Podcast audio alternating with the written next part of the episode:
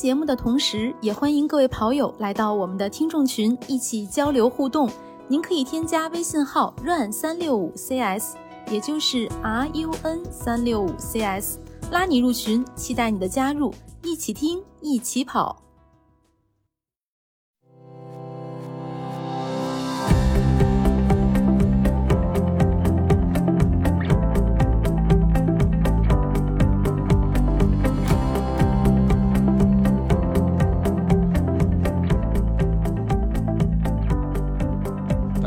欢迎收听《泡者日历》。我今天身份不一样，我今天是尊贵的 Chat GPT Plus 会员男子。Hello，大家好，我是那个嗯，不是尊贵的 Chat GPT Plus 会员佳宁。哎，对，这个真的是体验不一样。我们今天就是聊火遍全网的各个播客、各个公众号、各个。媒体啊都在聊的这么一个 Open AI 公司出品的这么一个 Chat GPT 产品，太火了。就是基本上你看到，呃，什么热搜啊，然后包括就是各大特别有名的播客都在聊这个 Chat GPT 啊。其实最开始我一点都不想试，因为我觉得我跟真人聊天，我都有时候觉得挺累的。你让我跟 AI 聊天，我很难把它当成一个真人，所以其实最初我没有太大的兴趣对这个。话题，嗯，那现在呢？现在有没有兴趣啊？呃，现在挺有兴趣，但我有兴趣的点可能比较怪异，就是我我其实，在跟他聊嘛，就最近这这这一段时间正在跟他聊，但是我聊的时候，我可能还没有办法把他人物化，嗯，就是他在我这儿，他可能不是个人，嗯，就他还是我还是把他当成一个机器，因为 AI 什么人工智能嘛，对吧？就是咱们常说的，我我我感觉我应该是把他放在一个怎么说呢，跟我一样是人的这个角度跟他去聊天儿，我问的问题，我问他的问题，我现在很难摆脱一个就是呃怎么。怎么说呢？跟机器对话的那种模式。对对啊，他，嗯，佳宁说的这个点非常对。我跟他聊的感觉其实也是这样的，就是他现在的这个对话的水平，虽然就是很惊艳我们，但是说远远没有达到一个你能把它当成一个真人的这么一个水平。归根结底，它还是一个语言的一个模型，它并不是说跟呃人脑能强大到这种程度，对吧？所以说我跟他问问题的时候也是这个样子的，我就是怕他听不懂，然后会说的特别详细。对吧？对，其实对对对。如果说人跟人交流的话，他可能就知道上下文，知道你之前的一些事情，很多事情都可以简化。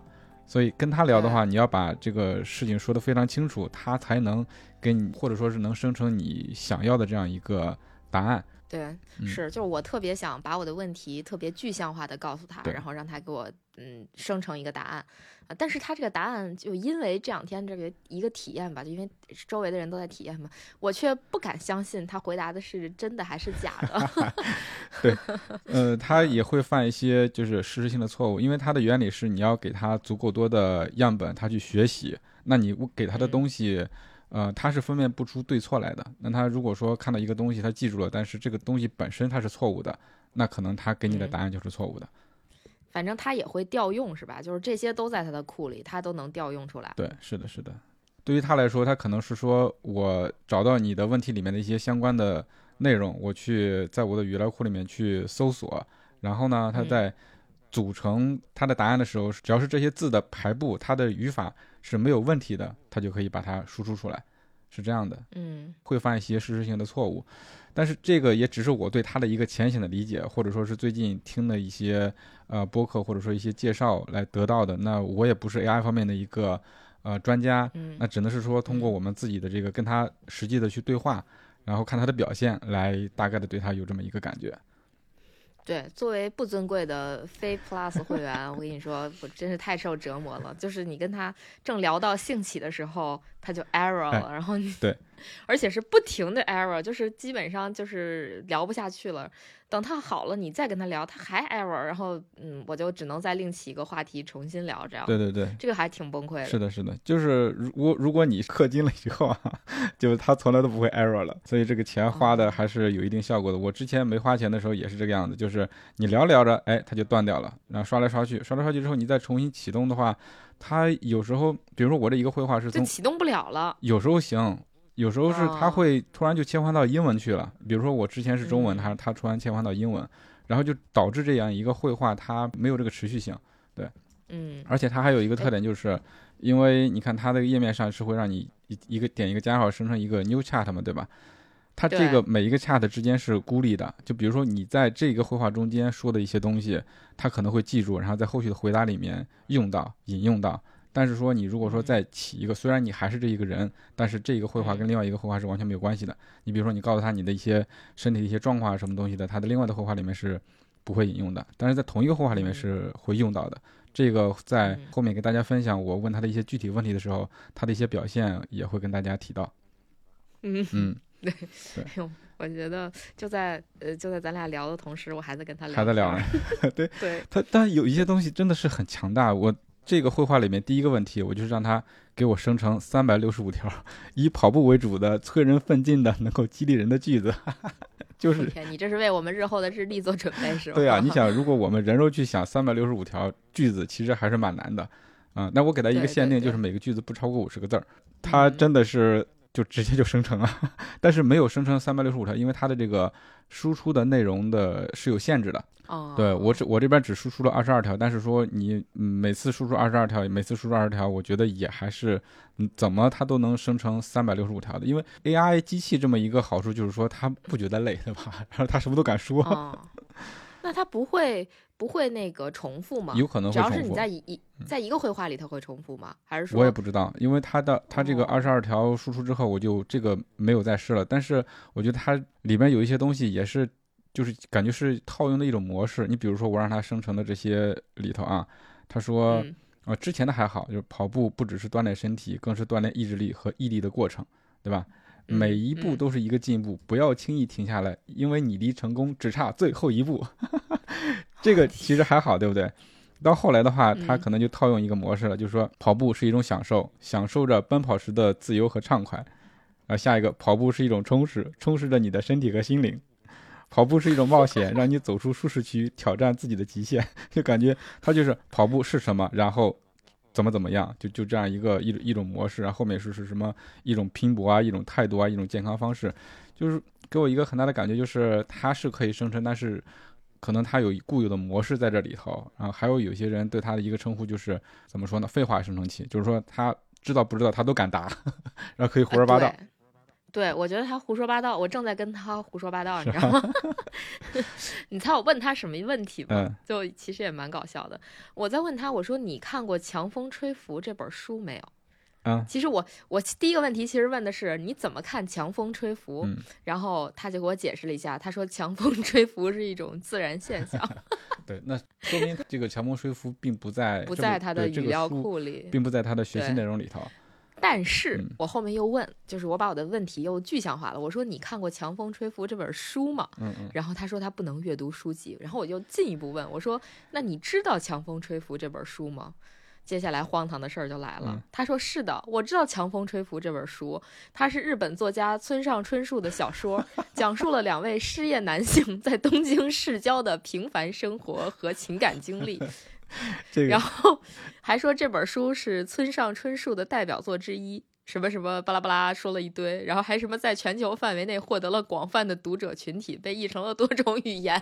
这个真是胡说八道了，嗯，不知道谁谁告诉他的啊？是的，然后我又跟他辩解，我说那强风吹拂不是讲香根一传的吗？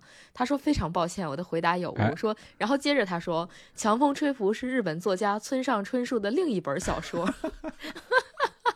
而香根一传才是讲述香根山上驿站故事的小说，也是村上春树的代表作之一。还感谢我指正，然后我说不对啊，我说这个我就说不对，然后他说非常抱歉，他的答案出现了错误，您是正确的。然后他又开始编，他说村上春树的《强风吹拂》是讲述两位年轻人的小说，而不是香根一传。跟两个年轻人就已经 脱不了干系了。对对，太逗了，就是完全荒唐，就是离谱。是的，但是怎么说，他敢说，对吧？而且他说的文字方面、语法方面完全没有毛病，对吧？而且我们用的还是中文。对的，对的，就是据说是用中文的话，它可能不是那么的，对，就是准确，没有英文那么准确，或者说它的那个就资料库没有那么大。我问他的话，其实那个二十二个鸡汤生成完了之后，我就跟他说，我说想录一期有关这个 ChatGPT 和跑步相关的播客，然后我想问问他有几个方面可以讨论，这个为咱们以后这个摸鱼啊什么的，或者说是呃主题的这个输出都有一些帮助嘛，对吧？他嗯就我没有跟他说具体列几个，他就给我列了七个。然后他第一个嗯是呃，Chat GPT 是什么？如何进行跑步相关的话题的交互？可以介绍 Chat GPT 的基本情况、技术原理以及如何进行跑步话题的交互。这也说的不知道是啥，反正他这个第一个答案跟 Chat GPT 以及跑步是相关的，对吧？然后呢，后面就开始给我说，胡扯了是吗？倒不是胡扯，但是跟我问的这个问题的这个主题是没有太大关系的。他说，跑步的健康益处，对吧？跑步的技巧和训练方法，其实这些东西完全跟 ChatGPT 它本身就没有关系了。它可能重点就是说，跟我问题里面的一个跑步相关的播客，把这个当成回答的重点了，而忽略了这个 ChatGPT 和跑步之间的关系。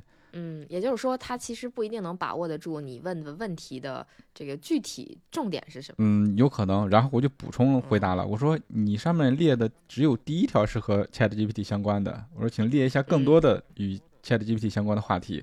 啊，他说啊，当然了，啊，下面还有一些话题，啊，然后是 ChatGPT 在跑步领域的应用，啊，他说可以探讨 ChatGPT 如何应用于跑步领域，比如说如果使用 ChatGPT 生成训练计划啊，注意啊，生成训练计划如何使用 ChatGPT 生成个性化的跑步建议，然后下面 ChatGPT 在健康和医疗领域的应用，那他这个回答其实很规整，会给你列一二三四五六七。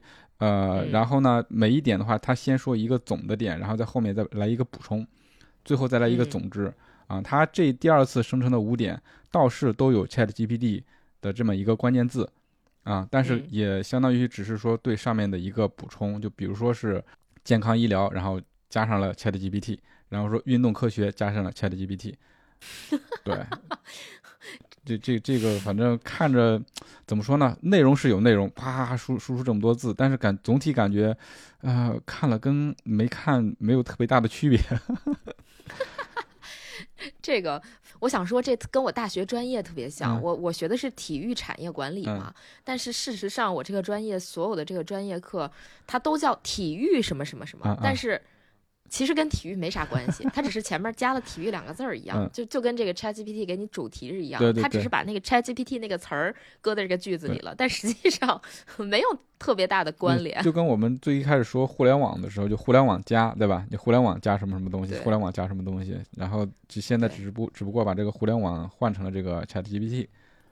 对，嗯，然后他还给我总结了，因为他这个回答每次都非常的规整，对吧？他先说啊，我嗯可以回答这个问题，然后一二三四，最后他的一个总结。总之，与 ChatGPT 相关的话题可以是多种多样的，它可以与跑步主题结合，产生出更有意义和价值的讨论内容。对，嗯，哎，其实说到这个，呃，我我觉得 ChatGPT 最开始让我觉得有用的地方，可能就是看能不能通过它的这个语料库哎里边提取一些训练计，划嘛，对吧？嗯嗯嗯，嗯训练计划对我觉得这应该是大部分人我估计能想到的 ChatGPT 跟跑步相关的一个应用吧。对，是的，所以它因为它第一条提的也就是说跟训练相关的嘛，对吧？所以我就追加了这样一个问题，我说你上面第一嗯条当中说可以用这个 ChatGPT 生成个性化的跑步建议，那那我就问他，因为我不敢直接就让他给我出跑步建议，对吧对对对，因为嗯他一点都不了解我，对吧？所以说我问他，那我需要向你提供哪些信息，你才会为我生成建议呢？嗯嗯，然后这个他回答的啊，嗯如果你想要使用 ChatGPT 生成个性化的跑步建议，需要通常需要提供以下信息：首先是目标，你希望通过跑步达到什么样的目标？是减肥啊、增加耐力啊，还是提高速度？第二个是健康状况，身体状况和健康历史对跑步有哪些影响？例如有没有慢慢性病啊，有没有运动损伤等等，还有你的身体数据，包括你的身高、体重、年龄、性别。然后第四个是跑步历史，你有没有跑步经验？平均每周跑步次数、距离和速度。然后是时间，嗯你每周能够分配多少时间来跑步，以及什么时间最适合跑步。还有你的喜好，你是嗯喜欢户外跑步呢，还是这个跑步机？呃你是喜欢长距离呢，还是短距离？它一共是说你要提供以下六个信息，然后最后总结说，通过这些信息，ChatGPT 可以生成个性化的跑步建议，例如跑步计划、哎。跑步姿势、嗯。跑步饮食、啊，跑步道具和 跑步技巧等，可以帮助你有效的。道具，对对对对，我也想说这个跑步道具，我们从来都不会说跑步道具，不知道这个跑步道具是从哪儿来的，我猜是不是跑步装备、有可。能，有可能，嗯，有可啊能是跑步他装备。我觉得有可能是他翻译的时候，比如说把 equipment 翻译成这个道具，呃这嗯道具对，是的，是的，嗯，通过这些东西，以帮助您更有效的达成跑步的目标啊。最后又来了一个，当然了，为了更好的生成个性化建议，ChatGPT 还需要大规模数据的基础上进行训练，以使其在跑步建议方面的准确度和实用性得到不断的提高。哎，我觉得这个回答可以打高分啊，对不对？嗯，是不是？对对。说白了，我还能学习，哎，是吧？对，就是说我，因为咱们在教练给咱们指导之前，也会通过一些方式来了解咱们的，就比如说目标啊，你现在的情况啊，你的跑步的频次啊之类的，对吧？像像像这些这些信息，以这些信息来生成你的跑步建议，给你课表。哎，你这还是挺严谨的，我老严谨。你说我提问的严谨吗？是吧？对提问挺严谨的，就是 他回答先不说，但是你提问是够严谨的。我是呃也也开了一个话题，就是这个话题他给我起了个名儿叫“跑步全马计划”，因为我也是想问问他这个能不能给我生成跑步计划嘛，我就问了。然后我我的第一个问题是从开始跑步到完成一个全马大约需要多久？就是我跟你说，接下来你就会发现我一直在问他我要干一个什么事儿需要多久，但是他几乎没有一个问题。回答呃一个答案告诉我说有一个具体的时间段，比如说啊呃可能只有一个啊，就是我刚才问的这个从开始跑步到完成全马大约需要多久？他跟我说大约需要四到六个月的时间，我觉得还相对相对比较靠谱。对对对啊呃当然了，因为我没有限定其他的框框，可能他默认我就是一个呃正常人啊，不超重啊什么的这种这种情况下啊，是这样，他给我出了这么一个东西啊。然后后面我就开始放飞了，我就在问他，我说两个月没跑步，但我以前有跑步基础，需要花多长时间才能恢复到两个月以前的 水平呢？对，然后 他就他，但是这也回答我时间了，他说大概需要一到两个月的时间恢复。啊，而且就是特别合理，就就像你刚才问的那个问题，那些问题一样，它都是列了一二三四。对对对。然后第一点什么，逐步增加跑步强度和里程数；第二点要增加交叉训练；第三点睡眠和饮食；第四点坚持训练。具体的小点我就不说了，但是看起来是一个非常合理的废话计划。啊，对对对，就是他所有关于跑步的一些建议啊，呃，回答呀，都离不开这些东西。后面我们可以看到，嗯。是的，因为我后头又问了，我说我现在马拉松 PB 是多少？我要达到一个什么样的呃这个成绩？我我需要花多长时间啊？我说的是，我说我 PB 是三小时四十五分钟，我需要花多长时间才能达到三小时三十分钟？然后他又按照刚才我跟你说的那几个几个点，一二三四列了一下，对，然后嗯，就感觉车轱辘，又列了一遍，对，就是车轱辘话，跟刚才我对比了一下，几乎是一样的啊。然后也没告诉我多长时间，然后我就又追问他。我说到底多长时间能完成这个目标？他说对不起，我的回答可能没有太具体。然后又巴拉巴拉说了一堆，呃，然后最后一一一个鸡汤结束，说同时需要保持耐心和信心，不断努力，相信自己可以达到目标。所以你就看他整体的这样一个回答，他没法给你特别具体的一个答案，因为他不知道，又或者说是在这个跑步这个领域，呃，首先是你没有给他具体的这个更加详细的一个输入，对吧？另外一个是。他就是不会说是特别明确的是对还是错，因为他自己也不知道对还是错，对吧？就整体感觉就是一个怎么说呢？嗯，老好人。我觉得他在和稀泥。对，老好人。对对对对对，就是不会冒犯你，对吧？尽量的给你建议，我说错了，那我跟你说对不起，对吧？对对对，关键是他给的这些建议吧，就属于那种放之四海而皆准的建议，是的，是的，哎，所以所以说具有普适性。所以我就问他了，我因为我上面已经得到了他告诉我我要告诉他哪些信息嘛，对吧？我就把我的这些信息都告诉他了，包括我的目标是提高速度，我目前的全马最好成绩是三幺八。我当然，我写的时候十分谨慎，没有写三幺八，我写的三小时十八分，我怕他看不懂。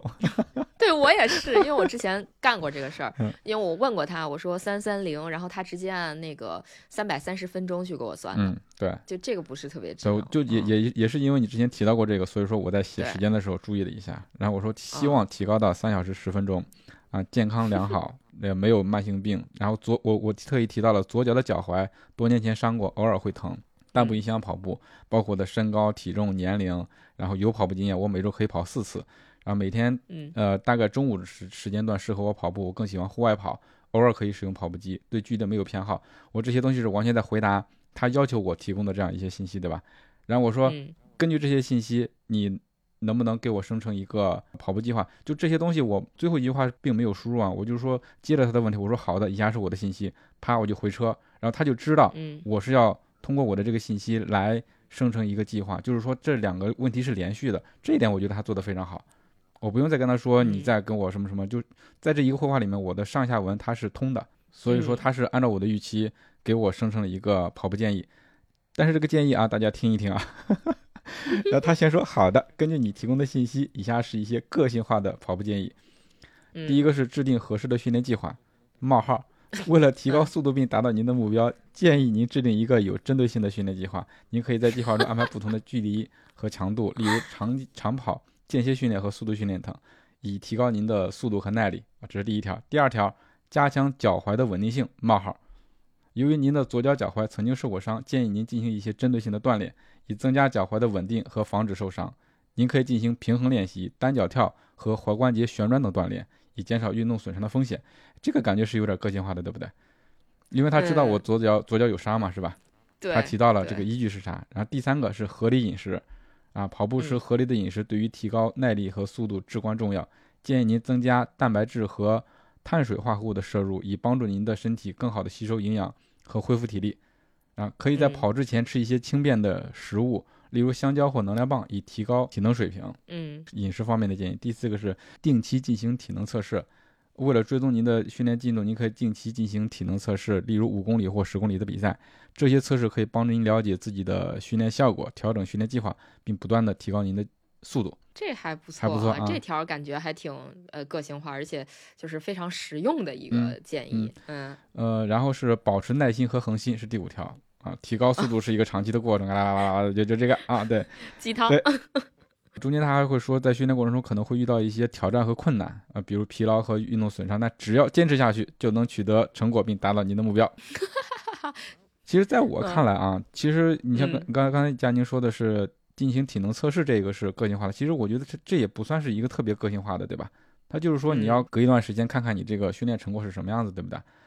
嗯呃，只有第二条跟我的脚踝是有关系的，对吧？嗯所以说呢，他这个答案，呃，建议是各个方面都有，但是说对于我来说，我不是特别满意的，因为我跟他说了，我说要个性化的建议，对不对？嗯啊，嗯然后我就说一点儿都不个性化，一点都不个性化，除了脚踝 啊。反正他是机器嘛，又不怕，对，就直接继续继续追问他，我就嗯说。以上回答和我提供的个人信息没有什么关联，可不可以结合我的信息，给我这个更加适合我的训练建议？哎，你嗯看人家首先是给我道歉啊，非常抱歉，我的回答没有充分结合您提供的个人信息，然后是根据您的信息，以下是更适合您的跑步训练建议。嗯，哎又，把上面重复一遍，差不多吧。猜到了结果。对他就是说把这个东西再细化了一下啊，就呃制定有针对性的训练计划，对吧？然后他也没有说是呃具体怎么样去有针对性啊，只是说啊后面有一个可能是说，如果你喜欢户外跑步，可以选择一些适合户外的训练方式，如如果如上下坡跑、自然路线跑步等等，对吧？这可能是稍微稍微的结合了一点我的这个比较喜欢户外跑步的这样一个方式。嗯，但是感觉也没有特别的个性化。然后第二点还是我的脚踝，啊，第三点还是饮食，然后就几乎没有什么变化。车轱辘话一遍又一遍。对，是的，啊是的，我就感觉这个可能结合我的个性化，可能是我输入的东西不够啊，还是还是怎么样？因为你看我上面说的身高体重完全没有提到过，对不对？嗯他就瞄准我这个脚踝 我觉得他如果对吧？你说他就是个语料库嘛，嗯他很难就是做计算什么的。我我不知道是不是这个原因，就是、嗯呃，通过你的身体数据算出来，比如说算一个你的什么呃 BMI 啊或者嗯什么的这种值，然后再根据这个值去找对应的，比如说调取它对应的一些什么东西。嗯嗯，可能他是不是还没有做到这么智呃能？有还没有说是把这种专业呃领域的这些一些运算公式啊，或者说是一些知识给带进来，我我感觉是这样。对，嗯我我觉得有这个可能，对对因为呃，而且就是跟我后边跟他聊的，就是你是直接一直在问他训练计划、训练计划、训练计划啊，嗯我换了个方向，我后来也放弃了。你放弃了啊？呃，就是因为我问他，呃，我我问了他，我说我找谁可以去制定这个训练计划、嗯啊？然后他给我回了几个，他说你可以这个自己制定。就是什么阅读啊之类的，然后第二个还可以雇佣教练对，然后第三个是使用在线训练计划，我觉得都很合理啊很合理，嗯，对吧对说的很好。这些方面他可以很好的回答你，嗯对，然后我就又追问他，我说如果我自己定制，有没有推荐的靠谱的书籍？如果是找教练，从什么途径找比较好？还有哪些在线训练计划的网站可以推荐？我们也是层层递进嘛，对吧？是的。然后就离了大谱了。他给我推荐了三本书，其中有两本我根本就搜不到。这都哪来的？啊，不知道。我在京东上去搜那个他推荐的前两本书，叫《智慧训练跑步指南》，没有。然后第二本书叫《中长跑训练圣经》，啊，也也没有搜到。嗯。啊，只有第三本书我搜搜到了，而且我也知道，就是《跑步圣经》，这个倒不用搜，我都知道有这个啊。然后他说那个找教练这个事儿，他说可以通过以下训练呃以下途径：第一个是到当地的健身房或者跑步俱乐部咨询；第二个是在线；然后第三个是参加跑步活动。哎，我觉得还挺靠谱的，是吧？对，啊。然后他说那个在线训练计划的网站，他推荐了三个，一个是 Strava，一个是 Nike 的 Run Club，还有一个是呃佳明的 Connect。啊，那还可以呀。对，我觉得这是这个问题是他回答我所有问题里面非常靠谱的。对对对，是的，是的。嗯，就是现在这个状态，这个 ChatGPT 跟我的这个感觉就好像是那个，嗯，因为现在。它也是属于这个 A I G C 中间的一部分，就是说我们现在这个是呃文字的一个生成，之前的话是那个图片的生成。你一开始图片生成的时候，你你会有一些细节发现，就是它的呃手部的一些细节是生成的不好的，就刚出来的时候，或者说是对面部的一些刻画啊，因为人的手啊是特别的一个特别难描绘的这么一个部位。但是它随着慢慢的一些改进、一些演进，它学习能力越来越强，然后后面画的话就是越来越逼真。嗯，我觉得这个这个 ChatGPT 给我的感觉就是图片生成之前的那么一个阶段，就是说它的这个东西你看着像，但是仔细看吧有问题，就是还没有达到一定的程度，因为它跟它现在的运用的技术也是有关系的。你像它背后的技术是呃 GPT 这么一个训练模型是三点五的版本。啊，后续的话，可能四点零的话，据说啊，它首先会支持就是各种不同的数据类型，因为现在只是文字，它后面呢可能会呃学习到图像或者是视频，啊，然后它给出的结果可能也会是更加丰富的这么一个一个形式。随着这个输入的量越来越多，学习的东西越来越多，它给出的这个结果可能会越来越好。嗯嗯，那以后会不会如果能用能分析这个图片跟视频了，他是不是真的可以变成一个跑步教练，然后去看，比如说给一个视频分析一下我这跑姿怎么样啊？嗯，对吧？对我我想象中是这个样子，但是它四点零具体能不能做成这个样子，有待再再看。对，对，实质上来说，它应该据说它的语料库只更新到二零二一，二零二一，对，确实是的。对，二二二年往后的一些什么新的呃。技术啊，或者什么，我觉得它里边应该都没有。对，是的，呃，我我特意问过他一个数据，就是某一个公司的一个数据，它就只是更新到了二零二一年，是可以验证它的数据是后续没有更新的。啊，嗯，是是有滞后的，目前对，是的，是的，嗯，我听说，你还问他是吗？嗯嗯，我听说他这一个训练，就是训练一次的这个成本还是很高的，好几百万的这样一个训练成本，我我具体不知道怎么花钱哈，但是说可能，对对对，所以说这些东西也只有大公司才能玩得了嘛。嗯，这倒是，这倒是。然后我就问他，因为他之前提到了这个可以分析跑步数据嘛，对吧？我就说这个，你给我举一个例子，对吧？我因为我不知道他怎么分析跑步数据，我不知道我给他哪哪些东西他才能分析。我就说你可不可以举例说明一下子？然后他说，当你进行跑步训练的时候，可以使用智能手表和或跑步应用程序等设备记录您的跑步数据，啊，比如距离、时间、速度、心率，哎，这些其实还蛮靠谱的，对不对？将这些数据输入到 Chat GPT 中，它可以分析您的跑步习惯和表现，并。提供一些个性化建议，他又来个性化建议。哎呀天哪，个性化不了还硬说，对吧？啊，例如，如果 Chat GPT 分析您的跑步速度过慢，可能会建议您添加一些间歇性的高强度训练。啊，例如短时间的冲刺训练可以提高您的速度。如果 Chat GPT 分析您的跑步时间太短，那可以会建议，可能会建议您逐渐增加跑步的时间，以提高耐力。啊，ChatGPT 还可以根据您的训练和目标提供训练计划和建议，帮助您更有效的达到目标。你看，他又开始觉得自己可以了啊，要个性化了。对，那那我就问他，呃，我可不可以提供一组之前的跑步数据，你帮我分析一下啊？他说，当然可以了，请你提供这些东西。哎，对，距离、时间、速度和心率啊，我会帮你这个。他是说，他说我尽力帮您分析并提供相关的建议，还是很谦虚的啊。嗯然后我就跟他说，我最近一次跑步的距离是十二点三三公里，用时是一嗯小时九分钟，平均心率嗯是一百三十四。啊，他嗯开始了啊。根据您提供的数据，我可以给出以下分析和建议啊。首先是一下他的分析啊，呃，平均速度为五分三十七秒。你看这个这个他还是可以计算的吧，对吧？还是会我没有告诉他配速，对不对？啊，嗯他说相对来说较快啊，但距离仅为十二点三三公里，建议您这个尝试逐渐增加跑步距离，以提高耐力和持久力。嗯，是不是感觉这些东西似曾相识啊？耐力、持久力是啊距离啊什么是的，对不对？啊嗯，可以通过逐渐增加每周跑步总里程，或者一次跑步的距离来实现啊。它这个就是让我增加里程，对不对？然后平均心率为一百三十四，哎，这个后边厉害了。根据一般的公式，二百二减年龄，哎，嗯他算出了我的最大心率。啊，这个地方啊，这个我就不说最大心率是多少了啊。然后他说这个你的最大心率，呃，一百三十四比你的最大心率略低，其实低不少，其实低不少嗯啊。嗯，他就说我这个跑步的强度比较低，建议你增加跑步的强度，例如增加间歇性高强度训练，以提高心肺功能和耐力。哎，对，是。下面就从这个里程呃时间方面来说，时长为一小时九分钟，相对来说较短，嗯建议您增加跑步的时间，啊，每周增加一个嗯长跑日，让您逐渐习惯啊较长时间的跑步。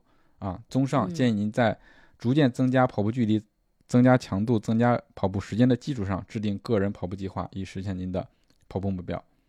总体来说，分析的还行，对吧？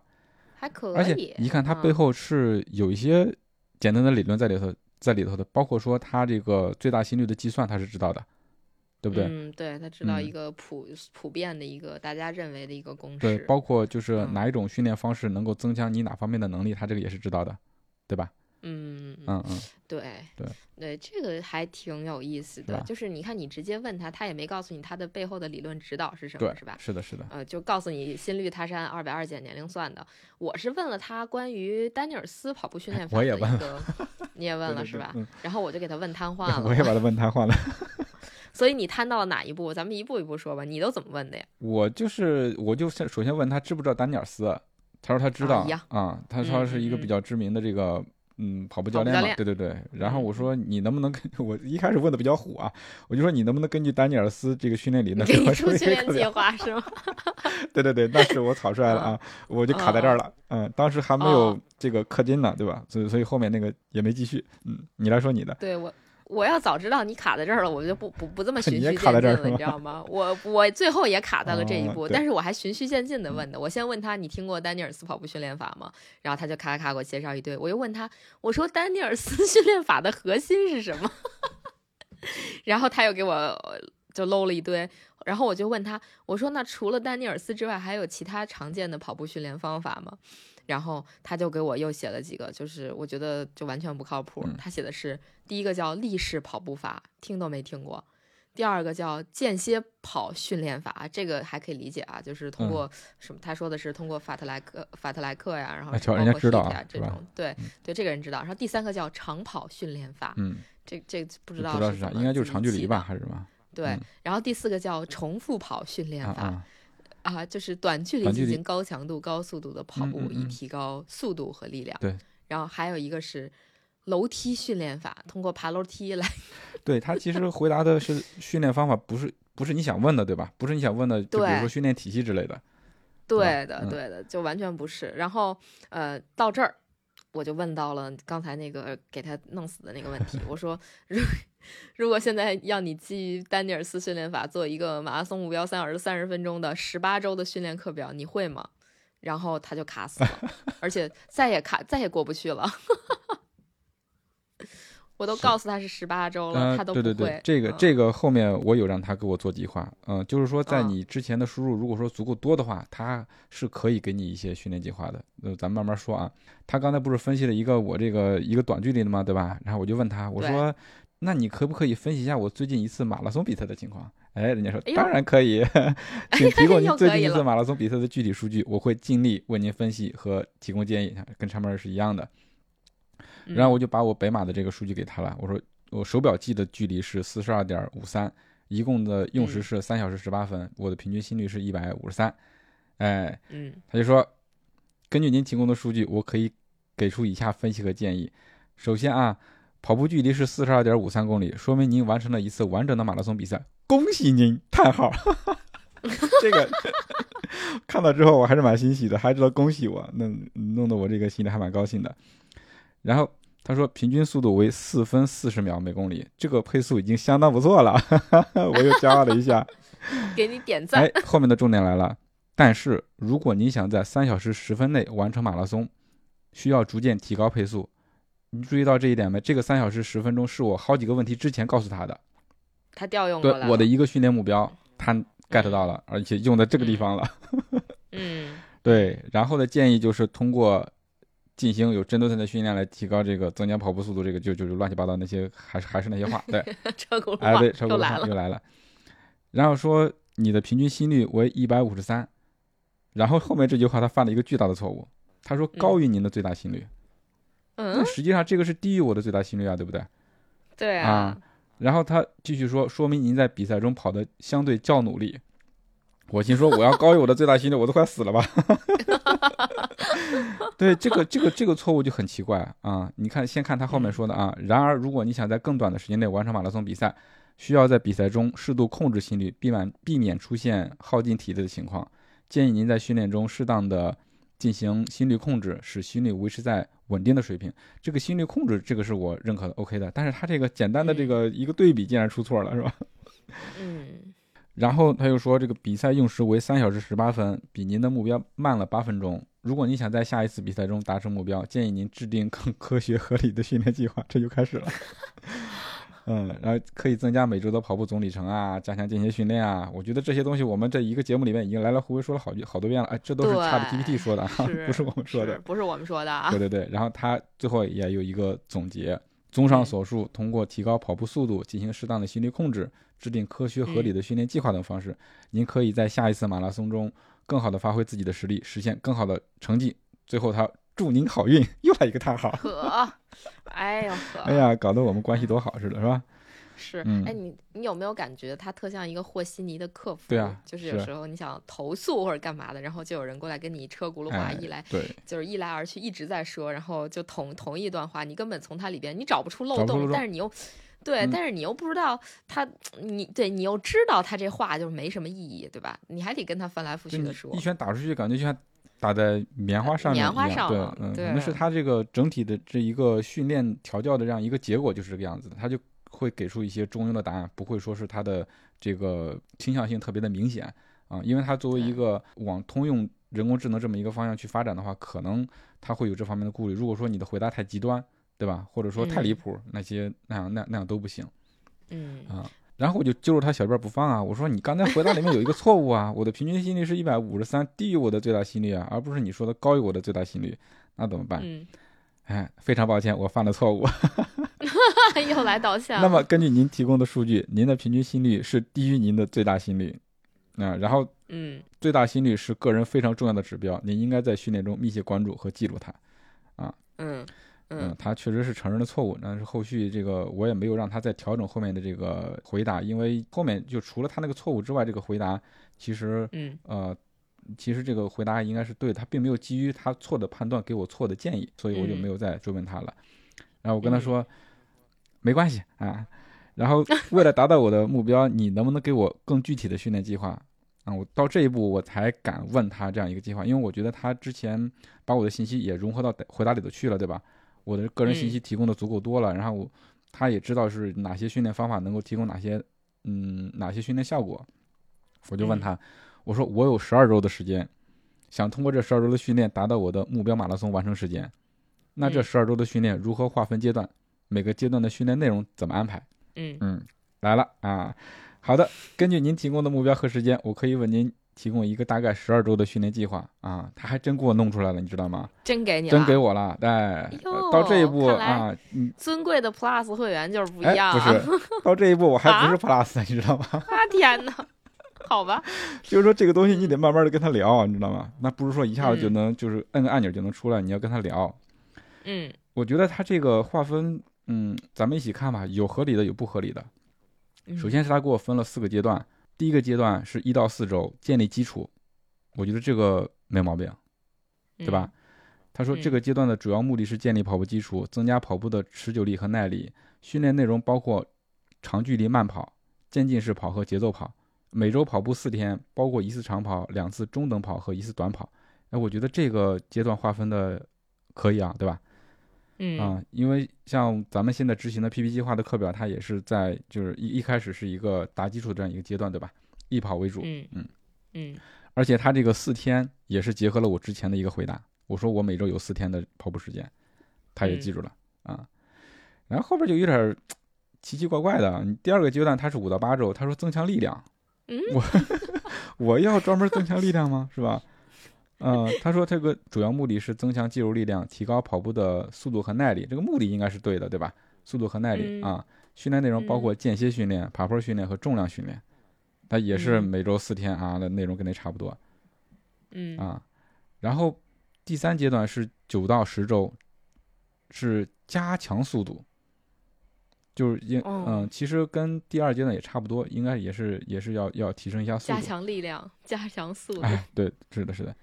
然后他的主要，他说主要目的是加强跑步速度和提高耐力，那跟上面也差不多啊。训练内容嗯包括短距离高强度训练和阶梯式嗯训练。这个阶梯式训练是啥，我也不知道了。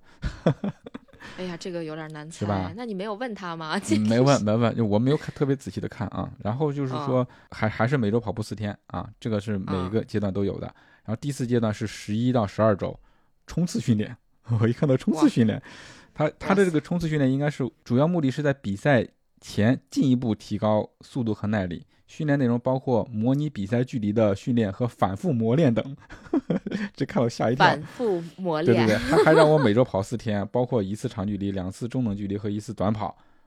啊，这个其实短跑。对，这个其实嗯跟我们想象的不太一样，因为一般到最后的话，你要减量啊，对不对？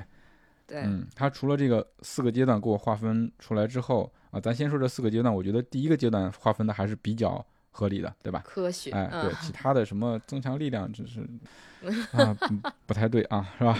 啊，然后说训练中你要你需要注意以下几点，就是他除了给我划分阶段之后，他还要有一些注意事项告诉我啊。首先是你要记录一下跑步数据，就以便嗯后面的这个分析和训练计划的一个调整。我觉得这个还好，嗯对吧？注意休息和恢复，哎，给嗯身体充分的时间来适应训练负荷，哎，这个这个我嗯觉得也挺好的。然后饮食嗯和睡眠同样重要，保持充足的睡嗯眠和合理的饮食，有助于提高身体的适应力和免疫力。哎，嗯，这个也不错。然后在训练中适定适当的进行交叉训练，比如游泳啊、瑜伽呀、骑车呀，有助于减轻嗯跑步带来的压力，避免受伤。我觉得这几个建议给的倒还蛮好的，对，好熟悉啊！刚才给我提过这些建议。是吧？嗯嗯，然后我就把刚才的疑问抛给他了。我说，十二周的周末会是比赛日，那在这一周训练内容你要做什么针对性的训练吗？呃，针对性的调整吗？其实我就问他要不要减量，对吧？嗯那他的回答还真有，他说在比赛日前一周通常被称作比赛周，这跟谁不知道似的。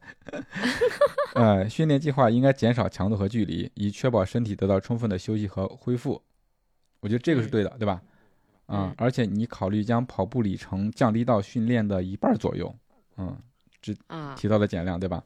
减少嗯交叉训练的时间，这个应该咱们之前教练也也说过，就是说你这个时候就不要再做交叉训练了，对吧？是的以，免引起过度疲劳或者受伤。哎，我就我觉得这个真的可以给一百分儿，对吧？对，嗯。此外，你可以在比赛前几天保证正常的饮食和水分摄入，这又讲到了饮食，对吧？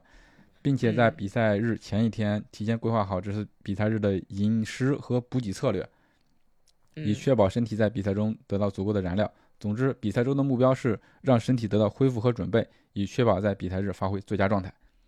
嗯啊，就是说我让他意识到第十二周是比赛前的一周，他是会给出一些比较好的答案的。嗯，对，这么多问题问下来，其实大概我觉得也能知道，这个如果你跟呃 ChatGPT 去聊跑步，嗯，它会呈现一个什么样的答案？是的，嗯，嗯，基本上我觉得它只只只能实现一个，就是打发你的无聊时间。所以我你你信？我最终的目标，我是想让他跟我出，就比如说你在某一某某一个区间跑多长时间，跑多少公里，啊，嗯所以说我就再进一步了。哦，还问对，了还问了，我说在你给哦我划分的四个阶段中，能不能再细化一下？因为我要嗯给他一个细化的方向。我就说，嗯比如说你在中间提到的长跑，对吧？中等距离的跑以及短跑，我说那具体应该是多长时间的距离或者时间，以什么样的速度进行？嗯，哎，人家真的是又给我进一步细化了。啊，是吗？对给你一个针对你的训练计划了吗？对，是的，你看一下我说的啊，他是给了，我确实是看他啊确实是给到了具体的数字啊。嗯呃，首先阶段还是一样的，首先是建立基础，嗯对吧？前面的四周，你的目的嗯是建立有氧基础有氧能力，增强身体对跑步的适应性啊。它这个跟之前稍微有一点区别，但是大概是一样的。但我感觉这个比之前还靠谱一些，对吧？嗯，建立基础有氧能力，这真的跟教练说的话是一样的。对，然后他就说，慢跑每周至少一次，距离不超过十公里，速度在你嗯最大有氧心率的百分之六十到百分之七十之间。嗯，看见没？这时候已经有具体的数字了。对，不超过十公里，以及这个心率区间有了，但它这个心率嗯区间不是特别的准确的，就相就相当于那个丹尼尔斯那个理论的划分来说，他说百分之六十到百分之七十有一些出入的，对吧？但是他至少说是有这么一个概念了，它可以根据你的有氧心率来划分你的训练区间。嗯，他还说什么了？呃，还说其实就是我问他的就是把各种跑步的这个距离和速度给我嘛，但是你看他回答里面，他每一个训练阶段他都给了我每一种跑步的距离以及心率区间，但是他没有给我速度，嗯我就在怀疑他是不是知道这个心率跟速度是有关系的，所以他只是 说通过这个通过这个心率给我这么这么一个建议。对，哦所以，嗯，中等跑的时候，他就说每周至少一次，距离在十公里左右，速度在你最大有氧心率的七十到八十之间。就他这个时候已经比嗯慢跑稍微加了一点点距离，嗯短跑是距离不超过五公里，然后心率要高一些，到百分之八十到九十，这样嗯啊，它是有一个递进的。然后他又跑，他又给我提了一个跑步姿势训练。我说他也是各种理论都调用穿对，插感觉是每周至少一次，包括练习正确的姿势和跑步步频、步幅等技巧。这个我觉得作为呃人类教练来说，不会说特意提提到你的这个，对吧？拿拿出一次来给你给你训练跑姿，嗯。但总体来说，他是给了我一些呃，就是说可以量化的一些东西了，就是在我的层层追问下啊，但是也没啥用。但是也没 啥用，确实是，嗯。所以说，所以其实嗯嗯，我就我就在思考，就是他这个框架应该是有的，对吧？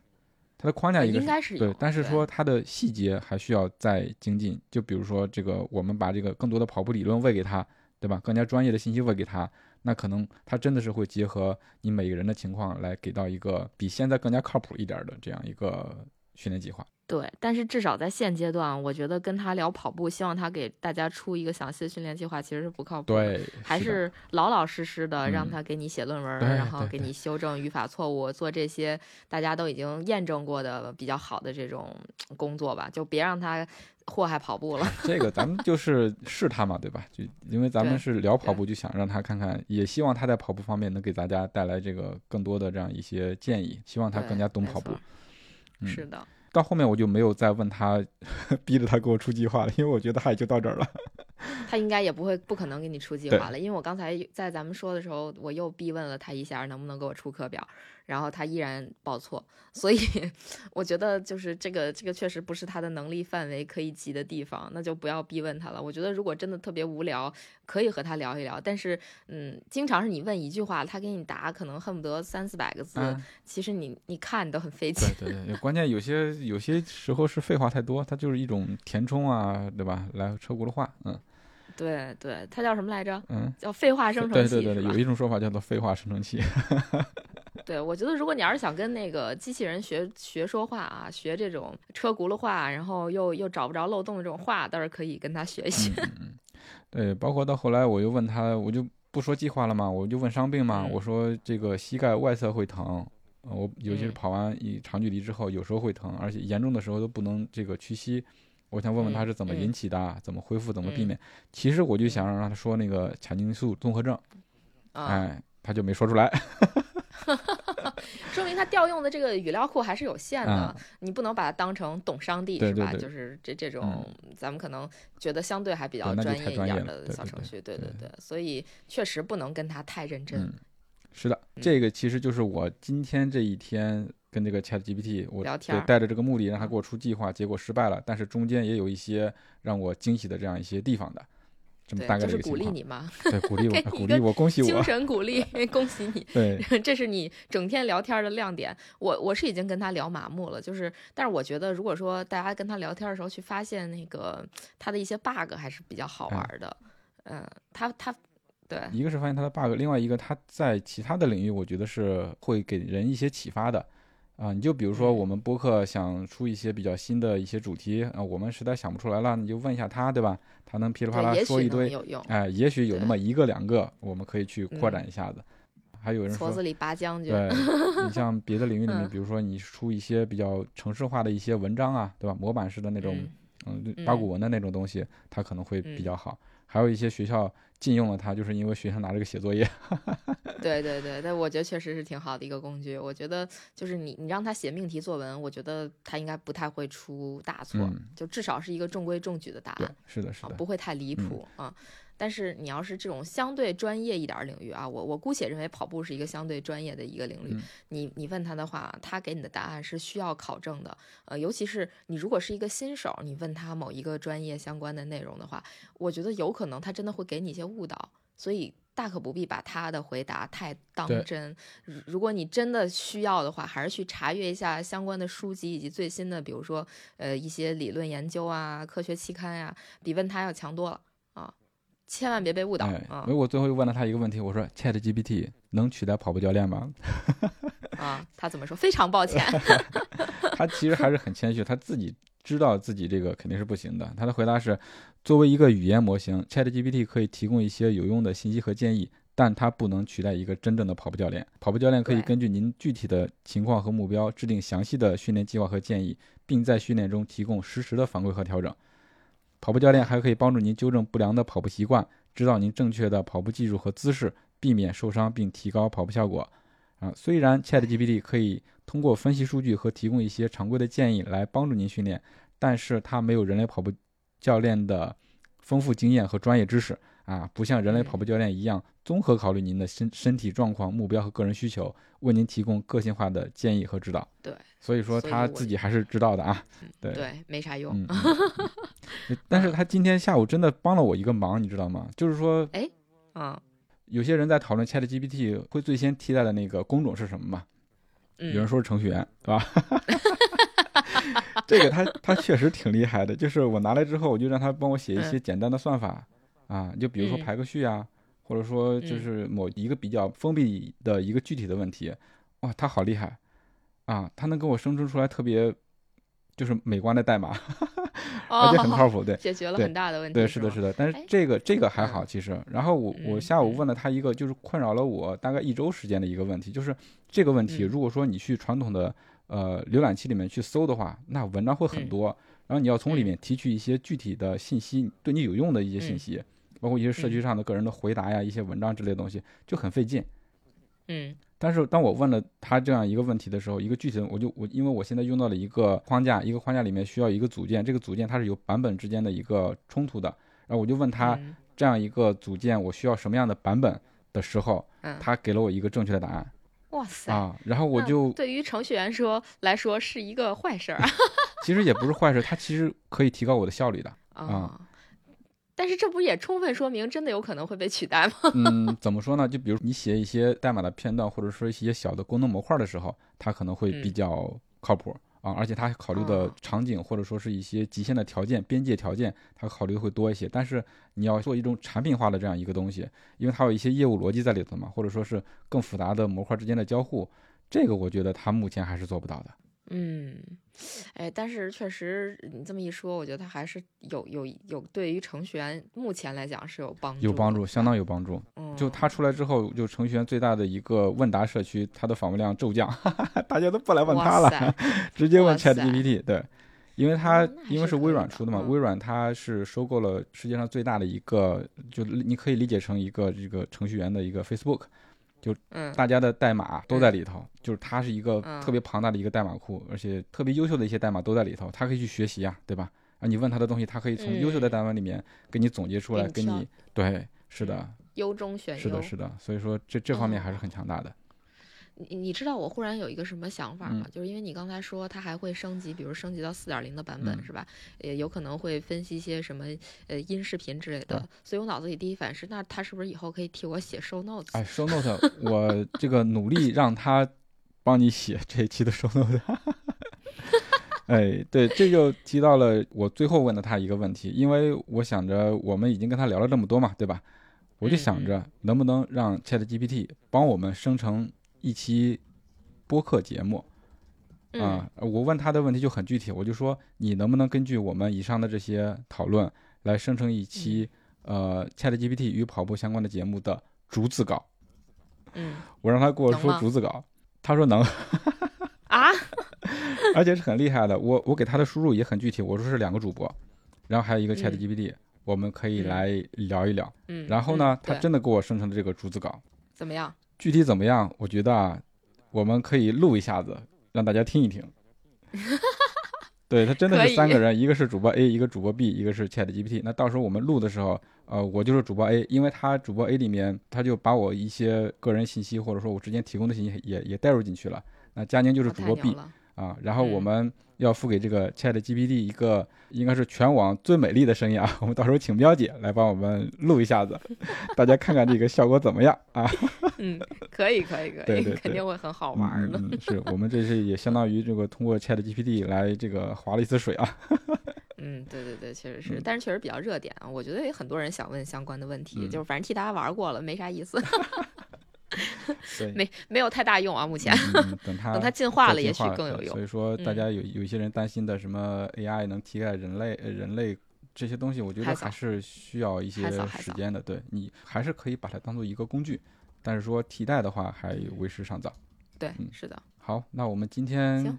跟 Chat GPT 就聊到这儿，呃，大家如果觉得今天水的话，那主要是 Chat GPT 水是吧？不是我们没关系 是吧？呃呃，以上都是那个 AI 出的逐字稿，不是我们说的。对，是的。那我们今天的节目就到这里了。如果你觉得有料有趣，请一定为我们点赞、转发和留言，这对我们很重要。我们也会不定期的选取大家的留言，在节目里阅读，让更多的人听到你的意见。另外，也可以全网搜索“抛纸日历”，发现更多精彩和惊喜。谢谢大家。谢谢大家，拜拜。拜拜。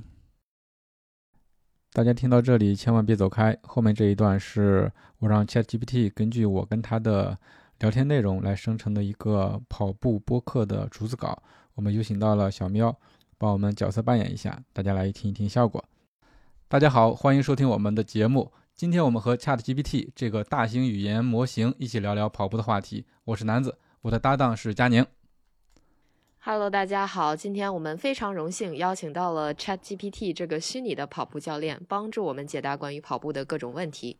大家好，很高兴来到你们的节目。那 ChatGPT，你能否先介绍一下你是什么，以及你如何帮助人们跑步呢？当然，我是一个由 OpenAI 训练出来的大型语言模型，可以根据用户提供的信息和数据，生成个性化的跑步建议和训练计划。通过分析用户的跑步数据，我可以帮助用户评估自己的训练状况，优化训练方案，提高跑步效果。真是非常厉害！那 ChatGPT，你有没有一些常见的跑步建议可以分享给我们？当然，对于初学者，我建议先从慢跑和步行开始，逐渐适应身体，增加跑步时间和距离。在跑步时要注意保持适当的姿势，例如头部向前。身体稍微倾斜，手臂自然摆动等。另外，跑步时不要一味追求速度和距离，要听从身体的信号，逐渐增加强度和距离，注意保护身体。嗯，这些都是非常好的建议。那对于像我这样有一定跑步基础的人，怎么样才能继续提高自己的跑步水平呢？对于有一定跑步基础的人，我建议可以通过定期参加比赛。或组织一些跑步活动来增加锻炼强度和挑战自己，同时可以尝试不同的训练方式和跑步路线，例如山地跑、间歇跑等，以增加身体的适应能力和提高跑步水平。另外，也可以通过科学的饮食、休息和训练安排来增强身体素质，提高跑步效果。非常实用的建议。那对于有一定跑步基础的人，如何制定一个有效的训练计划呢？对于有一定跑步基础的人，可以将训练计划分为几个阶段，例如初始阶段、强化阶段和竞赛前期等。在不同阶段，可以针对性的安排不同的训练内容和强度。例如，在初始阶段，可以适当降低训练强度，让身体适应跑步负荷；在强化阶段，可以增加训练强度和时间，提高身体素质；在竞赛前期，可以逐渐降低训练强度，保持身体状态和心理稳定。那听起来需要一些专业的知识和技能才能制定训练计划吧？是的。制定一个科学的训练计划需要一些专业的知识和技能，但是现在有许多科学的跑步训练应用和网站可以帮助人们制定个性化的训练计划。这些应用和网站可以根据用户的身体状况、跑步经验、目标和时间安排，自动生成相应的训练计划和建议。